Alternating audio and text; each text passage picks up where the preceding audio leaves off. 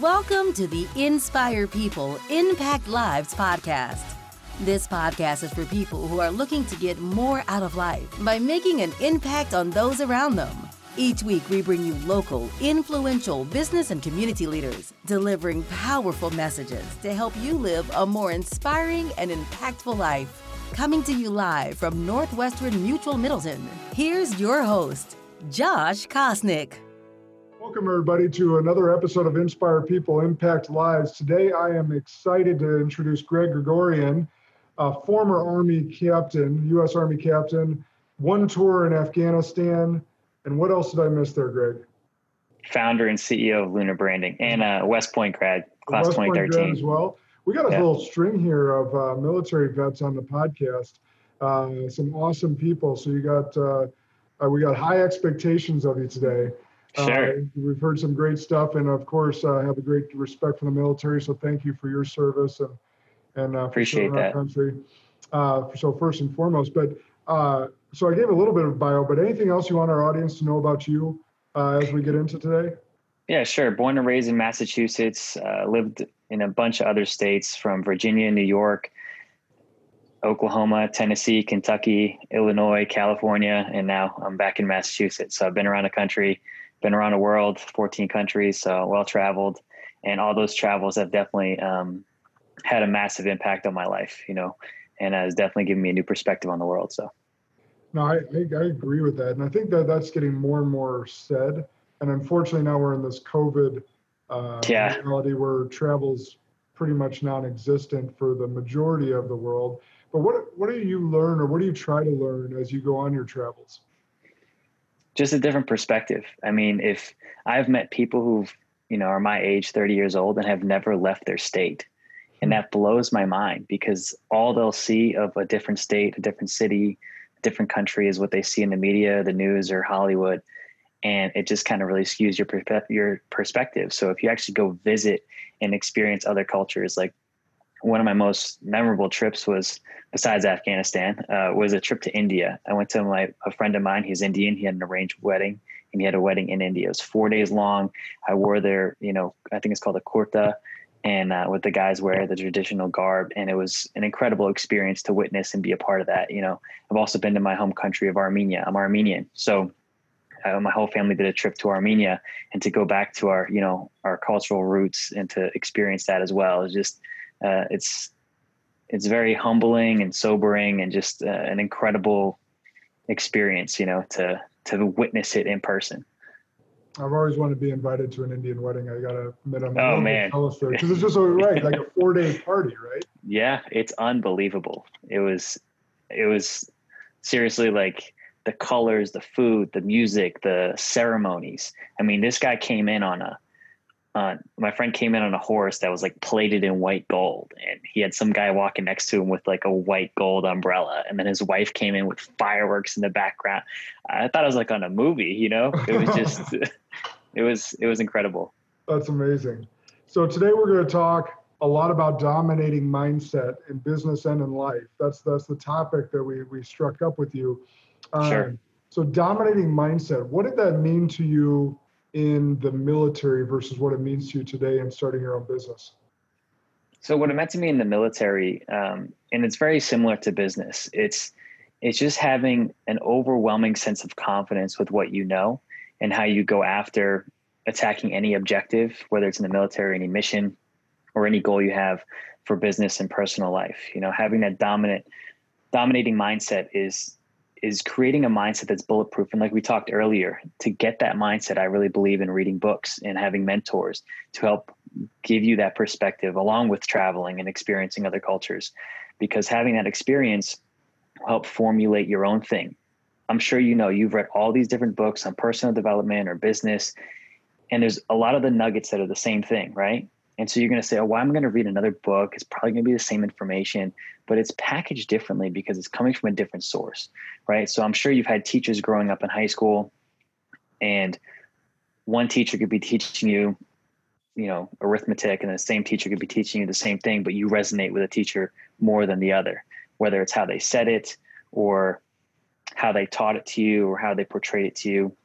And being able to take in all of that information from these books will help you develop your own mindset and perspective on personal growth, personal development. So when ultimately, ideally, you give back to your community or your audience and you synthesize all that data, you may be giving the same nuggets, but in a different way. And you're extremely confident about it because not only did you take it in, but you actually implemented it into your life to do something worth someone else following and being inspired by you. Yeah, that's a great message. I like, uh, I was thinking about storytelling.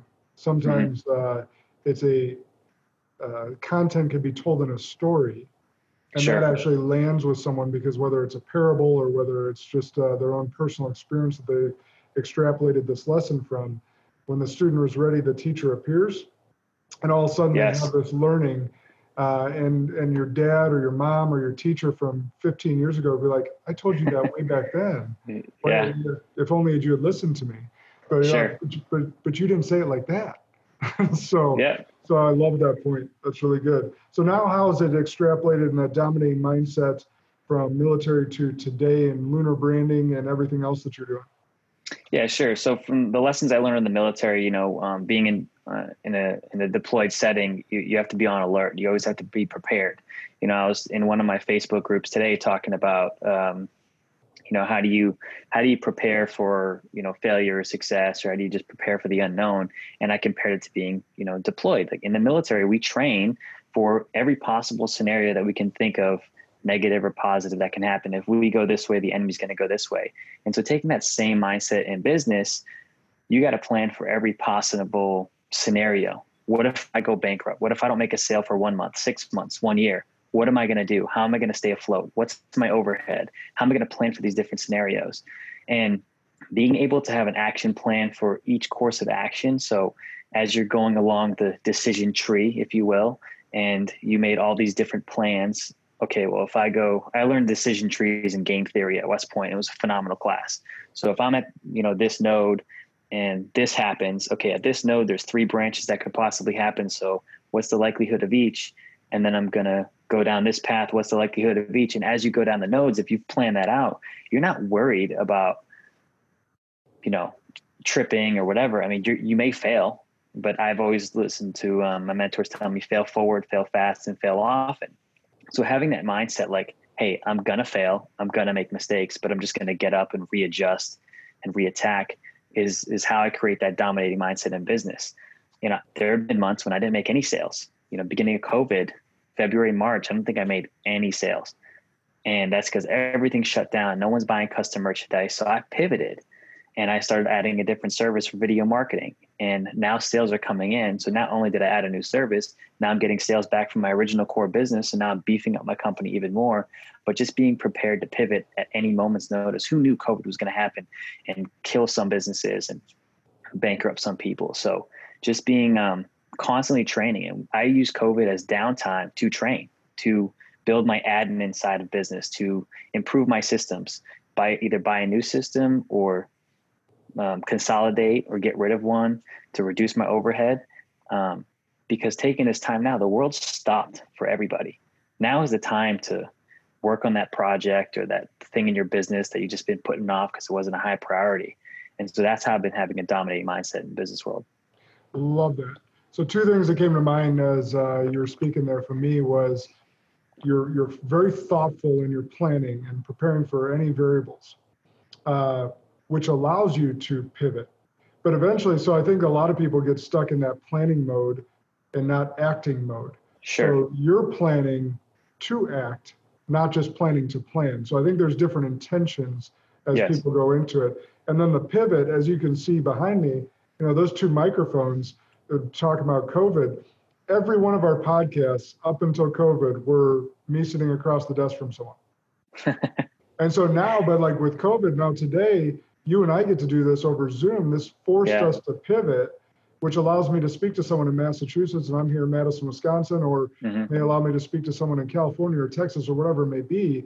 And we're able to produce some great content with a great person uh, that we wouldn't have had had before because we were keeping it local and doing it face to face. That's incredible, you know, and you're being flexible and thank God for technology and, you know, platforms like Zoom to make it possible for you guys to do that. When it works appropriately, right? Yeah, of course. oh, of course. But today, so far, so good. So speaking yeah. of West Point, uh, and you brought up a great class that you had just taken. What, you know, what were some of your biggest takeaways from going to one of the most renowned uh, universities in the world? Well, uh, I, I, wanted to be the favorite son in the family. My brother went to the Naval Academy, and that my dad was Army, so that's why I chose to go to West Point. But um, no, what I learned at West Point was a lot. I mean, before West Point, I went to Virginia Tech for a year and did Marine ROTC, and I learned the cadet world from there. So my culture shock was at Virginia Tech. So when I went to West Point, I was able to take that culture shock and realize that the cadet cadre world is a game. And so I helped all my counterparts in my, you know, my close friends that I'm still friends with today, uh, get over that initial shock because they're coming from high school to a military lifestyle. I'm going from one school military lifestyle to another. So West Point really initially taught me that I need to um, teach others the things that I've learned because I've already been down this path. And the 47 month experience is a very regimented and disciplined experience. I mean, essentially, uh, every hour of your day is planned out for four years. You know, of every day. You know, you wake up at this time, you go to formation at this time, you have breakfast at this time, you have class from here to here, you have mandatory physical activity, workout, sports, intramurals, whatever you're doing, mandatory four hour study time in the evening, and lights out at 11. You get up and do it again.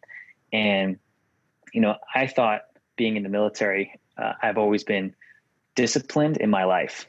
Military kept me regimented, and I learned that at West Point. And so I actually made a post the other day on my Instagram about the difference. They're not synonymous. You could be disciplined and not regimented, you know. And so I learned that at West Point that they're they're different.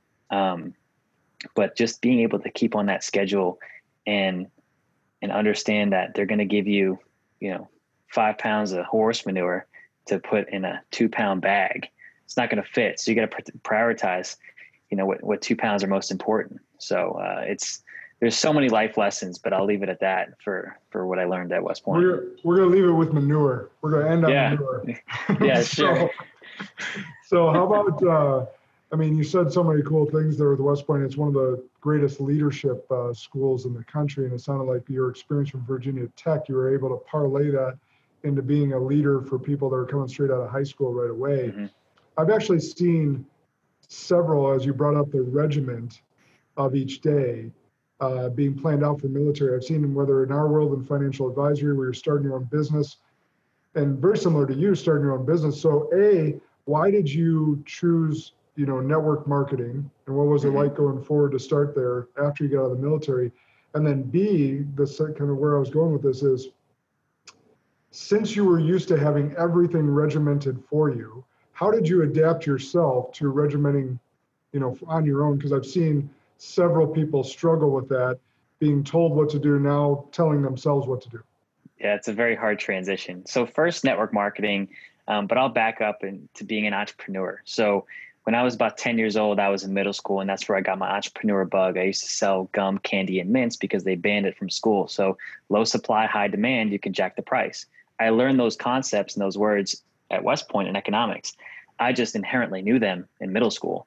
So I'd go with a pack of gum and sell each stick for 50 cents or a dollar. And I'd, you know, then buy more packs of gum and then go with my mom to Costco and buy it in bulk and increase my profit margin. So I've always been, you know, an entrepreneur in the sense that I like to find unorthodox ways. And by unorthodox, I just, I don't mean like just a W 2 you know, I don't like a corporate job is like orthodox, the most common way. My parents always said, get good grades, play sports. So I never had time for a job. So I said, well, how can I make a little extra money to buy some nice shoes or, you know, go out to the movies or whatever? And so I always found little side hustles. And as I got older, I found network marketing. And, you know, a lot of people have a negative connotation for it and and I can understand why but I, going in I knew the stats I knew like okay 0.02% actually make it in the top income in in the company I was uh, involved in a few different companies, either trading forex or selling supplements, or you know, being in a travel club, and I, I learned a lot from each. I networked a lot from each. My goal in that was to see what you know people are doing in the business world. It's a phenomenal starting point to understand if entrepreneurship is for you or not. You know, because you're going to learn a lot of sales skills. You're going to learn a lot of interpersonal skills, communication skills, presentation skills. Um, you may even make some money with it, right? I made enough to like pay for my hobbies, which is fun, and it was, it was great experience. But um, I was able to network with the people who made a significant amount of money, and then ask them, "What are you actually doing with your money?" Because once you make it in network marketing, if you make money in it, you're not just you're not really reinvesting in that you're putting it somewhere else you're either buying real estate or investing in stocks or doing you know um, insurance policies so i'm just curious like what were they doing so i was able to network and understand the movement of money from that um, and ended up pivoting because i pitched to a network marketing company uh, the idea i had that ended up starting my business so i left the industry and now i have my business three and a half years later which is an incredible pivot um, but to go back to finish answering your question on um, how do you remain regimented and disciplined?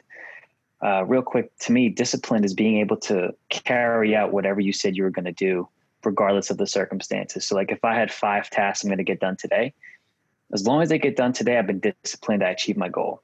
Being regimented is saying I'm going to wake up at exactly 5 a.m. I'm going to do this, like at the schedule we had at West Point. So that's why I say they're not necessarily synonymous. And I had a difficult time once I left the military, like most people, to be regimented. Oh, I can, I work for myself. I wake up at 9 mm-hmm. you know, ah, I'll get to it tomorrow or I'll, I'll get to it later today. And that's been a blessing because I'm able to stay flexible with my schedule. But how I initially remained regimented was a ton of notebooks. Uh, I, I've tested like all these different notebooks like Nomatic or I think the Evo Planner. Mm-hmm. And now I have a, a really cool notebook that's, you know, it's uh, obviously branded for my company right on the front but um, this is like a one-time use notebook because you can erase the pages i can take a picture take notes scan it it either digitizes it or actually scans the page and puts it in my google drive then i can erase the page so i can carry around a very thin notebook the whole time um, but then as i started getting my systems involved i started putting everything in my calendar and you know i use a calendly account to you know schedule my meetings which is absolute lifesaver. So I started implementing systems and keeping everything digitized.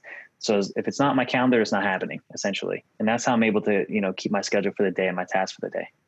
So was there a shift? Because uh, I want to really narrow, narrow down on this because I think there's probably a lot of um, ex-military or about to be ex-military that need to switch their mindset or or create that discipline. Was it more about your mission and your why behind what you were doing, what you're doing, mm-hmm. or did you have to create some different habits to be regimented and disciplined beyond getting out of the military? It's both, and, the reason I say that, um, Simon Sinek, Start with Why, read the book, phenomenal book. Watch the, his his YouTube video, his TED Talk on the three circles of, of Start with Why, and it's it's phenomenal. Um, your why is going to carry you through anything. You know, um, there's been times where I've been unmotivated and I don't want to even go to the gym or I don't want to work on my business, you know, and, and it happens. And you have to understand that like it's okay to take a mental break, but ultimately you got to keep, you know, pushing forward because my why is I want to create, you know, financial freedom for my future family. I want to inspire others. I want to represent, you know, being a veteran and being a West Point graduate to the fullest I can. I don't want to just be you know a nobody i want to be able to represent the organizations that have helped me become successful um, but then also, uh, you know, pivoting for me is is just a matter of setting goals daily and hitting them. And I actually have a very in my uh, in my house. I have in my office. I have a whiteboard, and I love whiteboarding. I mean, uh, I put my goals for the whole year. Every year for the past four or five years, I've created a whiteboard and I set all my major goals for personal and business slash career goals and then I break those down into smaller goals. I made a YouTube video on this of how you can look, like put a whiteboard somewhere you can sit every day and you break down your bigger goals to smaller goals, like your yearly goal to a quarterly goal to a monthly goal to a weekly. And then you just break down the daily tasks and you just do the task, erase them, put up the new daily task, and you just chipping away every day. And at the end of the year, you look back like, shit, look how much I accomplished. Mm-hmm. Like, wow, you know, and there's everything you won't accomplish. I've not accomplished 100%, obviously, but um, being able to just kind of plan out your day and just have some type of direction and target is uh, extremely important, along with uh, that falls in line with your why. Yeah. I love what you said about, and you didn't say the, I'm going to paraphrase, but you uh, talked about paying homage to the legacy of the places like West Point to your parents or whoever else mentored yeah. you, paying homage to that legacy while creating your own. So I Absolutely. love that about your why. The other thing you said earlier on uh, about going from middle school to network marketing to now creating your own company is seems like you stayed extremely humble and curious. Have you always been that curious, or is that something you learned along the way as well? Because I think a lot of people tend to be too proud to ask some of the questions that you asked of those other network marketers to create the company that you have now. Yeah, Yeah. So I've always been curious. I've, you know, I learned from my parents, um, especially my dad. He's a lifelong learner. You know, my mom is as well. They've continually pursuing degrees. They're always learning. They're always in school. My dad did a, a one year certification course at MIT at 64 years old. You know what I mean? So when I say they're constantly learning, and he's 65 now, so like that was just last year, and he's constantly learning. So I, I grew up seeing that, and for me, um, one motivator is is financial freedom. Everyone says it, but like I want to know exactly what people are doing with the movement of money. I want to know like how does someone, you know, you see the the drastic differences between income, you know, even here, the homeless to the, the uber rich. And in India, it's massively different system. You know what I mean? The, the rich of the rich driving right next to the, the poorest of the poor people. And you're just sitting there like, we all got the same 24 hours in the day. Now with the internet, we all have access to the same information. So why is it that, and I always ask, I always frame it in a question, not I can't do this or I can't, how can I go do that?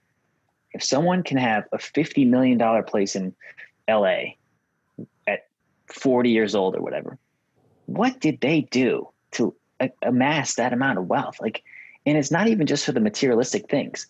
I just like the game. If I make a sale and make five dollars, I'm like ecstatic. Like I made a sale, right? It, if it could be for five thousand or fifty thousand, it's the same level of excitement for me. So I'm always just curious of like, what can I create? What can I do next? How can I be different? How can I um, just create an interesting life for myself. I don't want to have a boring like I've heard of people who just have the same office job and commute and and good for them. If they found happiness in that, that's great. I couldn't live a mundane life. I need to be doing something, moving, traveling, experiencing different things just because it creates cooler stories. You have new networks of people. Um, and so far, so good for me, you know, just always asking questions. And I'll ask questions, and sometimes it may be a stupid question, and I look you know, ill informed, whatever. You know, we've all embarrassed ourselves. But other times I ask questions and it just puts me in the right place at the right time and to meet the right person. And most of the time, if you don't ask for what you want, nobody can read your mind. So you're not going to be able to get it. Everyone's like, I really want to go do this. Well, did you tell anyone you want to go do that? Because if you don't, no one's going to assume, hey, Greg wants to go do X, Y, Z. I have to go voice that and let people know. Yeah, no, that's so good because and I, I, also want to reiterate to people what you said is like hey there's nothing wrong with anyone that wants to work a nine to five maybe that's in sure. um, you know counseling or whatever it might be that is super impactful and that fits their why but for those that want to do more than the nine to five that want to have the flexibility or the to own that you know 50 million dollar place like you mentioned like you have to humble yourself enough to ask these questions and you have to be courageous enough to ask these questions of people yeah. that have already done that uh, to sure. figure out what you can do, maybe not exactly their way, but that fits you and your why to get to that point. Sure. And you can do both. I mean, I've had nine to five jobs uh, outside of the army and you can still work, you can still be an entrepreneur and have a corporate job. I, people have always been either an entrepreneur or you, you get a W two. Why not both? You could work nine to five and then six to midnight and still get a decent amount of sleep every night, you know? So it's possible to do both. So before before we get uh, diving deeper into the the business side of things, I want one wrap up one question on because a lot of people that go to West Point, I think, and maybe I'm wrong on this perception, but I would think going to that elite of a military school want to make a career of military life. You obviously yes. not. Was mm-hmm. it your intent when you went there, or was yes. there another uh, change that went along the way? so uh, all I ever wanted to do when I was a kid was be in the military. My dad emigrated here. Uh, my whole family's Armenian, but my dad was born in Iran and he came here when he was 18 years old. And he enlisted at 33 years old, okay, as an 11 Bravo infantryman. And uh, he did 27, uh, 26 and a half, 27 years in the Army Reserve. And growing up, we would go to his drill weekends, my brother and I, and like play the video games, you know, do the whole watch the movies. Like all we ever wanted to do was be in the military. And so I followed in my brother's footsteps. He's about 18 months older than me. And him going to the Naval Academy, you know, one of the most, you know, next to West Point, obviously West Point's, I think is better than the Naval Academy, but, uh, um, he, you know, he, he accomplished his goal of becoming a pilot and serving in the military. He's still a Navy helicopter pilot. And it's very inspiring for me to see that. And I said, okay, well, if I'm going to commission in the military, I want to go best of the best, right? I if I can get into West Point commission from there, I'm going to go do that.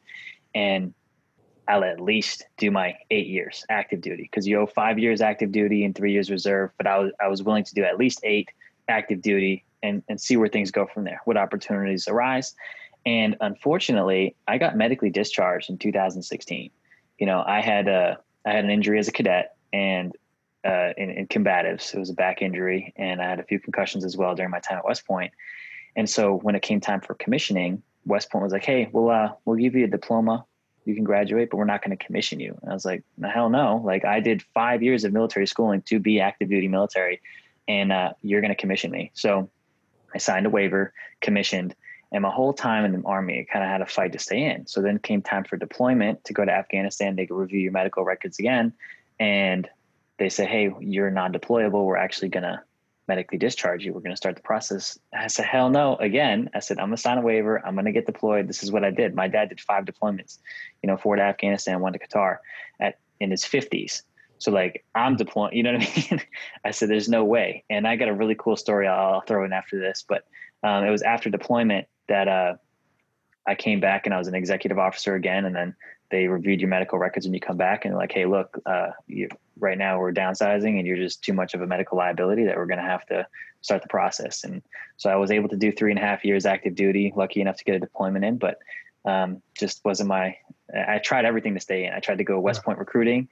Uh, I tried to go army recruiting. I tried to go uh, military intelligence or switch to finance, something a little less combat arms. And I just wasn't successful in achieving any of those. So ultimately uh, I got, you know, let go, but um, cool story about deployment, and I'm stoked about why I did it. Um, 2004, my dad is a first lieutenant in the Army, First Lieutenant Gregorian, serving with the 101st in support of Operation Enduring Freedom in Afghanistan, in Kandahar, actually. And uh, a decade later, I'm First Lieutenant Gregorian with the 101st in support of Operation Enduring Freedom in Kandahar, Afghanistan. I got chills telling the story every time. And I have a picture that I took where we look the same, and we have the the uniform. The only change is the, and we're holding the weapon exactly the same, and the only change is the camouflage. And so a decade later, I literally was in his footsteps. So uh, I'm really, really happy for that experience. Do you have that side by side in your office? Uh, I, I have it online. I don't have it printed out, but uh, I do, you know, plan on, on, on having it printed out and framing it because it's an incredible story. That is an incredible story. It actually, you know, in a much less serious sense, just kind of reminds me of uh, when Ken Griffey Sr. and Ken Griffey Jr. got to play on the same Mariners team. That's so cool. Uh, early on in his career, but that's, you know, for you being a, a abroad, you know, a couple different things there, right? Is you got to follow in your father's footsteps and you have this incredible picture that you can put side by side where you look identical, but also is like how long we've been in Afghanistan. That's I know kind of it's unreal as well. Yeah, it's unreal. We're on you know 18, 19 years over there, and so it's just it's un- unbelievable how long it's going on because now there's there's there's other stories of fathers and sons that who've you know deployed support of that war, yeah. and it's still ongoing. So. One part of your first uh, story that I want everyone to grasp is like how powerful your why is, right? You were so dead set, hell bent on deploying. Yes. I want everyone to grasp this. You signed a waiver that if anyone, if anything happened to you medically, the army yeah. was not. You couldn't go back and sue them. You couldn't go correct back and fly. Was your disability gone? Would I mean? I don't know. I'm sure that waiver protected the army a whole lot. It did. You yeah. very little going Correct. on an active duty combat combative deployment. Yes, uh, I I really I mean that's what I signed up to do. Um, 9/11 was a huge inspiration for me. You know what I mean, as as it was for others, but also my dad. Growing up, seeing my dad being, you know, an immigrant to this country, but one of the most patriotic man that I know. Uh, it's just, you know, how could I not serve? I feel the opportunities that we have in America. I feel obliged, and I still do. I still, you know, miss service serving the country, but I feel obliged to give back in defense of this country because solely because of the opportunities that America presents that other countries just don't have. Yeah. So well, that's awesome. I, I didn't want anyone to lose that because you're willing to sacrifice your body and your future for the service of our country and so much that the army was telling you no and you're like no yeah i'm gonna go. Yeah i'm, I'm signing this waiver you know because there's other guys that have missing limbs or other issues and they're still able to do it. I said look if, i'm gonna keep pushing till literally i get a hard stop and that's what i did. Experts say that you are the average of the five people you hang out with and the books that you read. We'd like to suggest the podcast that you listen to as well. So hit that subscribe button and add madison's top leaders to your circle We'd also encourage you to share this podcast with as many friends as possible. Our mission is simple to inspire people and impact lives. If you know of a friend or colleague that could benefit from listening to some of Madison's top leaders, give us a share. Now, back to our guest. So let's pivot to, uh, you know, your first product, launching your first product. So I, I think uh, Chad framed it up for us as discovery of it and then launching yes. it. Tell us that story. Yes. So it's a I love I love telling this story, but just because looking back, you can always connect the dots and seeing how everything aligned for you to end up where you're at now.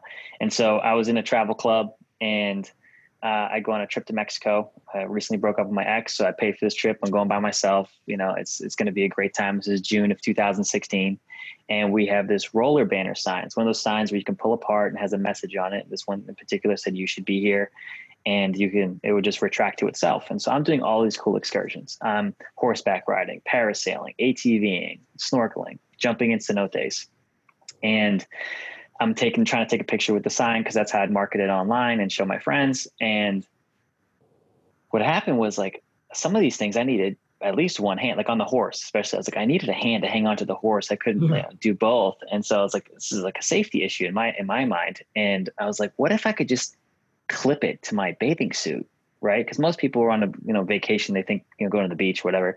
I said you could just maybe take a retractable key badge and just clip it to your hip, and then clip it to the sign, and then with one hand you can pull it out, take a picture, and then let go, and it re- the sign retracts, and then it retracts to your hip, and it just dangles there. Girls can wear it on bikinis, guys can wear it on their bathing suits. If you're doing a snow excursion, you could put it on a backpack, whatever in my mind, like this is a genius idea, like so simple, so small.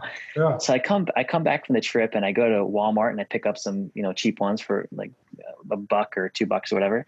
And I clip it on the sign. I go to my pool at my apartment and I jump in the water with it and it retracts underwater. It retracts out of the water. I was like, and it works like I envisioned it. So I make a little video, make about a two minute video explaining it like this. And this is July of 2016. And I started showing it to the top incomers in the company. And I said, hey, we, we should put the logo on this and, and sell it. If I have this problem, I think there was 300,000 members in the club. You know, I, I, don't know if that number, how accurate it is now, but if I'm having the problem, is probably 10,000 at least other people that have an issue, right? Or would buy this. Throw the logo on it and sell it. I didn't even want any commission. I just think it was a good idea and it would add value to the members and their experience on vacation. They all laughed me out of the room. Like, this is a stupid idea. You need a patent. You need a this. And I was like, no, no, you just put a logo on it. And I didn't know what the promotional product industry was at the time. And so I said, if these guys are telling me no, I don't care their their financial stature or their rank or how whatever you know experience they have. I say, I, I believe this is a good idea. And if they're telling me no, I'm talking to the wrong people. So I just kind of pushed them aside and I said, I'll table this idea. I'm I'm gonna eventually run across the right person I need to talk to. So October of 2016, we have our excuse me, our annual um, event in Vegas. And I, I just land on the plane. My buddy landed, uh, and he says, "Hey, the president of the company was on my plane." He goes, "Go to baggage claim nine because I had told him this idea, so he knew I was trying to network. And uh, and so I, I walk my happy ass to baggage claim nine, and lo and behold, I wait, and the president walks up with his entourage of people. Right, it's a billion dollar company. He's got some security. He's got people taking pictures, and they got a ton of people around him trying to take pictures, get his autograph, whatever. So I, I get a picture with him you know, I wait in line, and then I see this golden divine opportunity where he's just nobody's around him, and I'm sitting there. I'm like, this is God telling me I got 30 seconds to go up to him and pitch this idea, right? And so I, I get the video ready, and I was like, he's not going to watch two minutes. I was like, uh, so I get to the most 10 important 10 seconds where I pull it open and I let it go, and it retracts. And I get, I go up to him and say, hey Eddie, uh, you got a minute? And he's in his phone. He goes, no, I'm busy. And I said, uh, watch this. And I put my phone right right in his face. As like not to not to be rude but i put it in front of him for him to see it. And he he looked at it and he's like that's a great idea. He's like take my phone number and my email. Text me the picture so i know what you look like. Text me a little paragraph about why, why we're going to talk. I'll introduce you to the ceo on the, this weekend. And i was like no way. I was like this is awesome. So um and it took me a lot of courage to muster up to go to him yeah. you know what i mean? It wasn't like it was not easy for me to go try to pitch him this idea and so I meet this phone in his face. Yeah, I mean, it was it was, it was my buddy was like, "Seriously, dude," but it, it worked out, you know. So then, um, I meet the CEO who's a Marine veteran, and we, you know, bought each other a drink, and we're just, you know, chit chatting. And so I said, "Hey, I have this idea." And he goes, "Yeah, Eddie told me about it." He says, "Show me." So I showed him. He's like, "This is cool. Like, I think we could add this to our product line." He's very, like, very chill about it, and he gives me the email for their marketing director for for merchandise.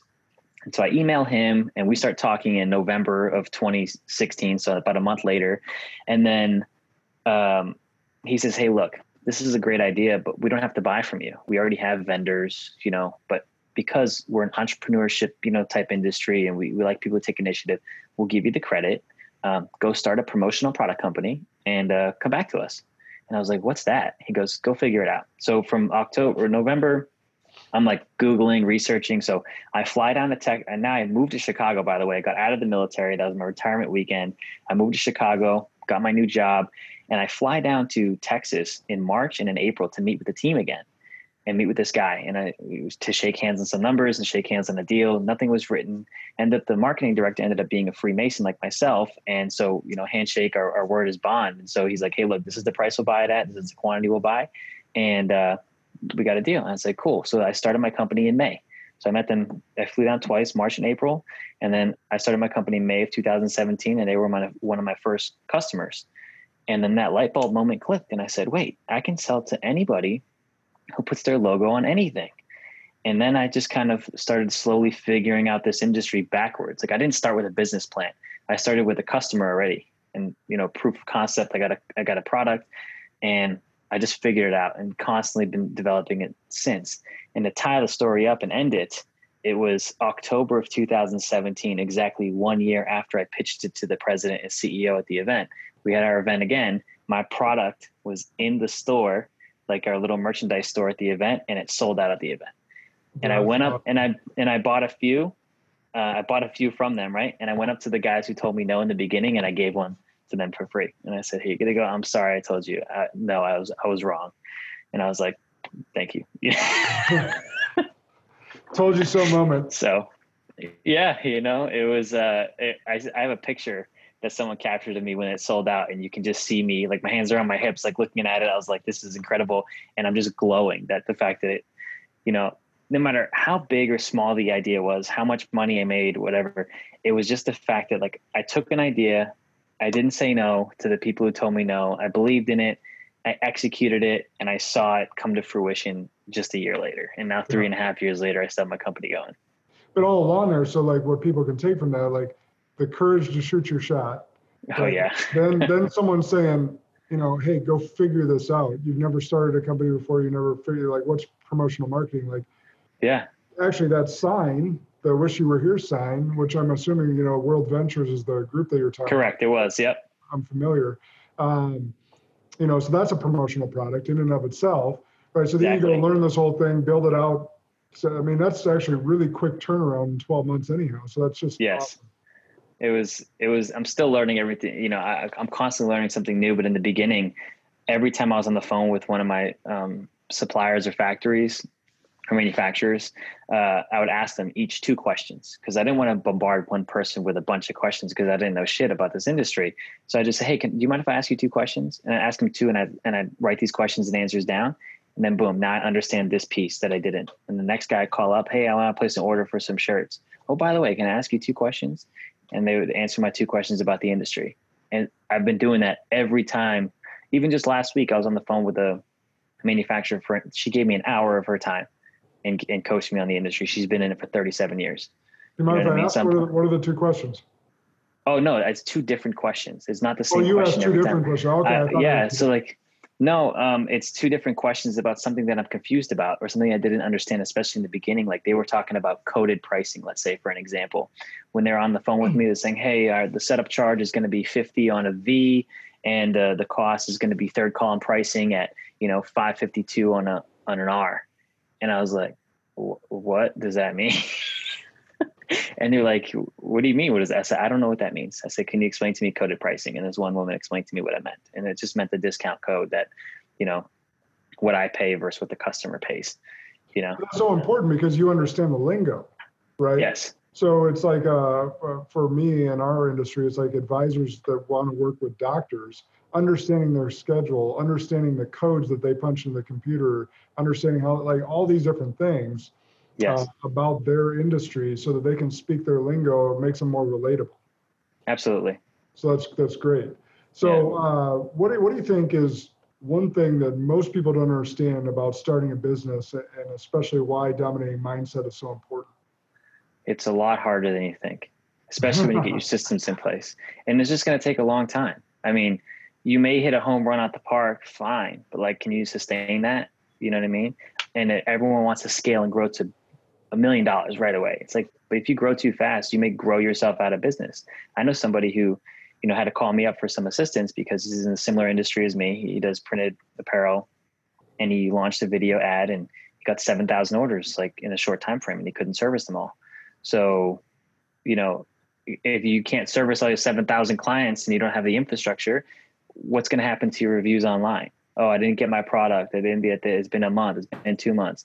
So I never want to have that problem. I try to grow and scale appropriately. So the biggest thing is is having your systems in place because I built my company backwards, right? If I were to go do it again and build a company, I would ensure that I focused on my systems and tested them first and foremost. I'm talking what email I'm going to use, Outlook, Gmail, whatever, G Suite. How am I going to do my email marketing, MailChimp, HubSpot, CRM? How am I going to do that? what systems am I going to use for accounting? Um, what uh, what am I going to do for my social media? How am I going to do that? What am I going to do for my graphic design? Am I outsourcing it? Am I using Adobe? Or do I can teach myself Adobe? You know, using Canva for graphic designs, things like that. I I figured that out along the way. Like I'm just flying by the seat of my pants. You know, you know, they say you jump and you build your wings on the way down. I am frantically building my wings in the beginning. Um, but if I were to go do it again, I would redo my systems because I spent a lot of time and a lot of money testing different systems because I didn't know what was going to work because I didn't know the industry very well. Now I do. So I invested a lot of money in my company. I tested this system out, didn't work for me. There's five thousand dollars I learned. You know, yeah. next system, invest it, eh, wasn't the best, and and so on. So it's just that's a good point. As you look at it, or you said five thousand dollars. This is what I learned. Another way to look at that is like, okay, you can go get your MBA at a great school. You go sure. to, you know, Penn, for example, and get your uh, degree at Wharton. Um, or you could do what you're doing and learning on the fly, getting your MBA by, you know, potentially losing $5,000 on a, bet, a bad bet. Yeah. Uh, that can work out for you. Yeah, absolutely. And I, I look at, I, I, I, I learned this mindset when I lost, when I had money stolen from me, actually, which is a whole other story. But uh, I don't look at money as being lost. I look at money being invested in my education, of whatever I was putting the money into. So it took me like this system X. It cost me $5,000 to realize that's not the system for my company. And I'm glad I didn't spend any more time or any more money using that to progress my business. Right. So now I can, I, know that that didn't work. So I'm going to put my time and focus into the right systems that do work and constantly test and improve upon them getting your uh, master's at the School of Hard Knocks. Exactly. It's yeah. It's. I'm sure you are. You know. It's. It, it's, it's. I'm a great. college dropout, so I. Uh, yeah. That's that's where I say I got my master's. So. Yeah. So it's all good. I, I I always find it funny when um, and this is just my opinion, so I hope I don't offend anybody. Uh, when people say, "Oh, I'm going to school for entrepreneurship," and I, I just look at them like, I don't think you can go to school for that. You know what I mean? Like for me, if you're a true entrepreneur, you just you you just figure it fitfo. I, I call it fitfo. Figure it the fuck out. Excuse my language. You can edit it if you need to, but like I, I, I say that to people because that's what entrepreneurs do. We just find a we have a problem. You know, people are having an issue, and we find a solution for it. We just figure it out. We don't need to go to school to learn how to do that. I mean, yeah, you can go to some take some classes on sales or whatever, but in my opinion, there's no such the, the true school in entrepreneurship is you just building a company and figuring it. Yeah. You know. no, I totally agree. So thinking about that, uh, on that note, so you built a side hustle into a profitable company. Yes. What lessons from that experience would you give the audience today? And you've given um, a lot already, but I just thought sure. while we're on that. Yeah, topic. if you can, if you can have a, a job, and you can do both, keep it. You know what I mean? Depends on your schedule. Like for me, I have no dependents, I'm single. I don't even have any like no pets, so I can grind. Right, I could have a job working for Deloitte, traveling, you know, Monday through Thursday, every day of the week on a plane, and then at night in the hotel, work on my business when I'm done in the office doing my office work. It's a lot of work. It is not mm-hmm. easy. It is tiring. It is exhausting. Um, but if you really want it bad enough and you build it over time, you know, uh, it's it's definitely worth it. You know, I'm grateful for all the time and hours I put in now because if I delayed anything, I'm just delaying my own success. So uh, I think if if people build a company, prove to yourself that it's it's going to work. Um, you, you don't need to jump it. Like I, two people that I met a month after I'd left my first job to pursue my company. They're like, "You left your job. I'm going to leave mine," and they left the next week. And I was like, "I'm glad I inspired you, but I really hope you had a plan first because it wasn't until six months after I started my company. So I started in May of 2017, and I had a corporate job all of 2017. I was working for Biotronik as a pacemaker rep, and I didn't leave Biotronik until December of 2017. So for from May to December, you know, six and a half months, on the side, I was building my company until I proved to myself, I think I could do this full time. So all of 2018, I worked for myself, you know, and, and that's what I did. I wanted to prove to myself, I can make sales. I know how to do it. I know what I'm doing. And, and then I'll leave my corporate job if I think I can go full time with it. Yeah. And that's good. And some people, uh, yeah, hopefully those couple people that you inspired. Uh, yeah, they're doing, they're both doing well. I'll tell you that. good. Well, that's good. So, um, I'm thinking about your brand, your company now. You're three years into it. Um, mm-hmm. I don't know how long you vision plan, so you can adjust this time frame on this question. But sure. what do the next ten years look like for you and Lunar Branding? Wow. Well, um, I think they look great at the rate that I'm growing. Um, it, has been it's it's nice. I'm turning into a family business. I brought my mom in to help me out. She's retired from you know being a pharmacist and uh, having her PhD in pharmacology for 30 plus years in the industry and she just wanted to do something else. So, you know, making it a family business, teaching her the ropes because she knows how to run a pharmacy, she knows how to run a business. So I'm learning a lot from her on how to run my system just from a generic standpoint. Um, so I'd like to build it up. I'd like to hire veterans and um, start outsourcing some of the work as I build the company, have some cash flow to pay a salary. Um, and hiring veterans would be a huge thing for me because me transitioning out of the military earlier than I expected, I didn't know what I wanted to do and I still kind of don't, you know. So I'm I'm grateful I have a business because it keeps me, you know, busy, distracted, and and and having a purpose besides just you know sitting twiddling my thumbs, saying, "Oh, what I, what am I going to do now?" Um, and, and, it's to grow my company to either make it fully outsourced and uh, you know i'm truly just uh, a ceo not wearing all the hats marketing accounting email this like i, I wear all the hats you know what i mean? And uh, truly outsourcing a lot of that work. And, and then maybe if, uh, if the right price point is maybe selling it and then starting a different company. You know in three years i've already had five offers to be bought out which is incredible. I'm grateful for that. Just wasn't the price. I'm just not ready to do it because i know i have so much more work to do before I'm like, this is a complete project. And I truly don't ever think I'll be like, oh, this is a complete project because I'm always constantly revamping and improving it. So I'm sure you have this number in your head, but it's interesting as a, as a financial advisor, I always ask business owners, what would the number on the check need to be to, to buy you out? And I won't ask, I won't put you on the spot like sure. That, but it's a, sure. it's a great, it's a great exercise for business owners to know because Absolutely most of the time they don't think about it and there's this emotional attachment to that business that they poured their blood sweat and tears into. I'm like you need to know that number because if you're running a good business someone is going to show up. And what you need to know then at that point is is that number going to be enough so you don't make an uh, emotional decision that's actually selling for less than it's worth? Now i will say that i know that most business owners especially with the emotional attachment place far more value 100%. than it's actually worth Sure. But it's, it's important to know that number as a business owner so that if someone does show up with that right number, that you're ready to accept it and move on. Absolutely. And, and the reason I believe that too is because all the skills, all the knowledge, all the experience I got from building the company, if I could sell it for X amount and now I take this chunk of money and now I have, because I bootstrapped my company. You know, I didn't take any investment. It was, everything was self-funded and then been, has been self-sustaining, which has been incredible. Um, so for me, if I could just get a chunk of money, imagine what I could do with that.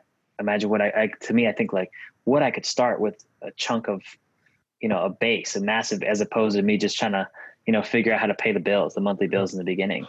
Um, so yeah, I definitely think having that number is extremely important.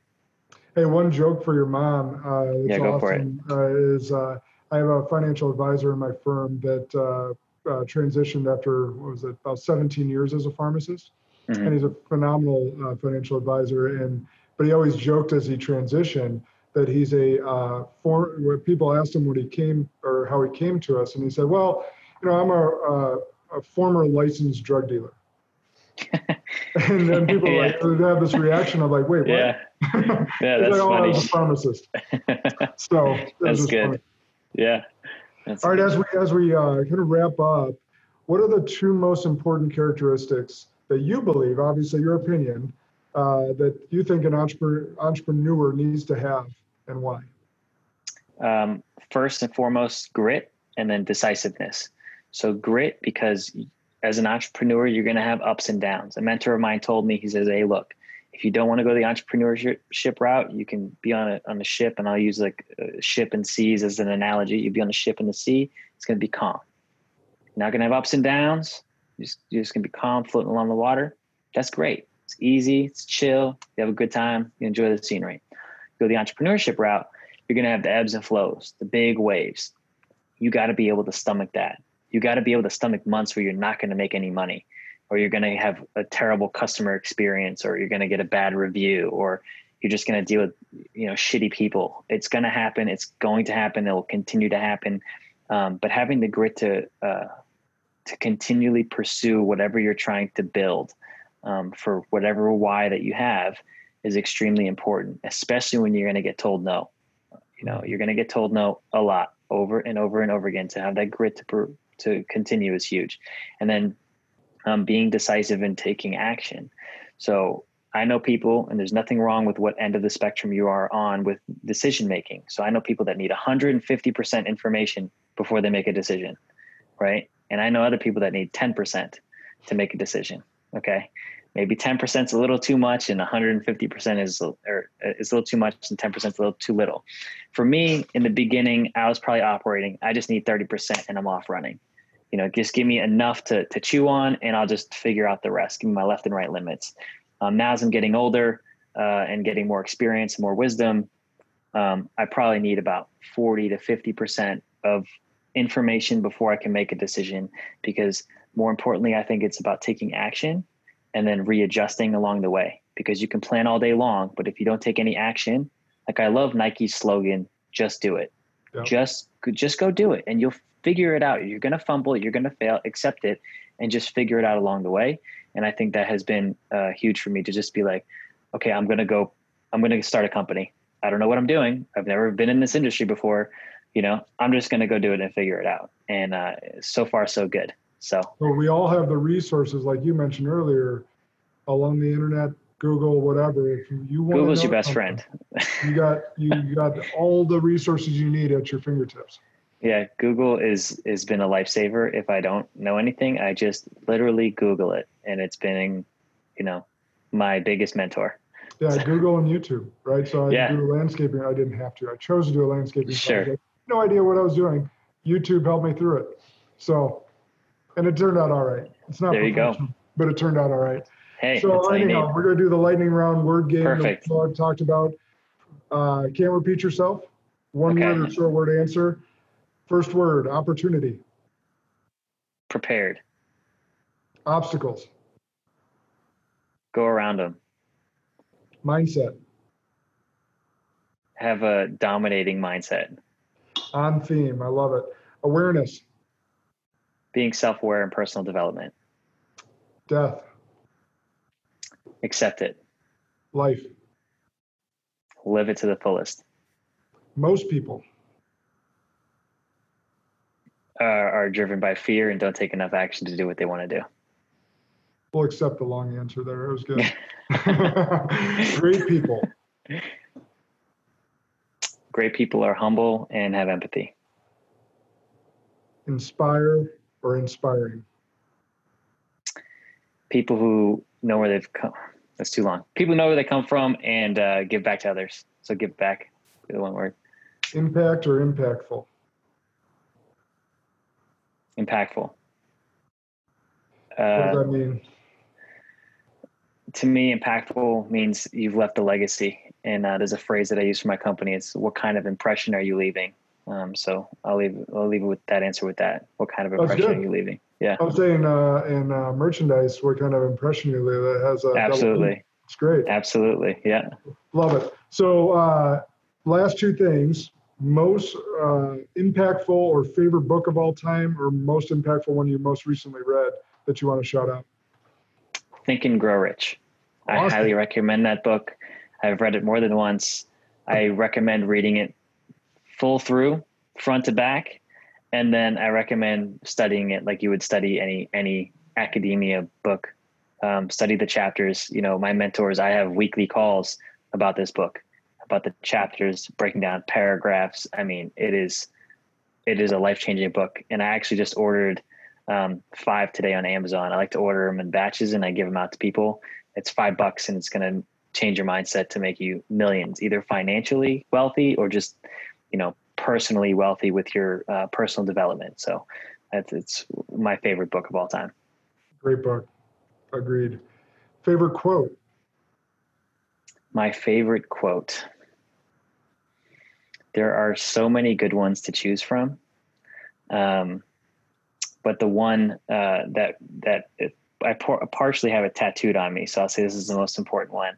Uh, God grant me the serenity to accept the things that I cannot change, the courage to change the things I can, and the wisdom to know the difference. So that's my my favorite one. Favorite quote. Favorite prayer. Uh, Yeah, I, I say that sometimes in prayer, so that's great. This the Serenity Prayer, yeah, it's Yeah. definitely a great one. Yeah. Um, actually, uh, in just reading The Obstacle is the Way, which I just gave to Chad, have you read that by Okay. Ryan Holiday?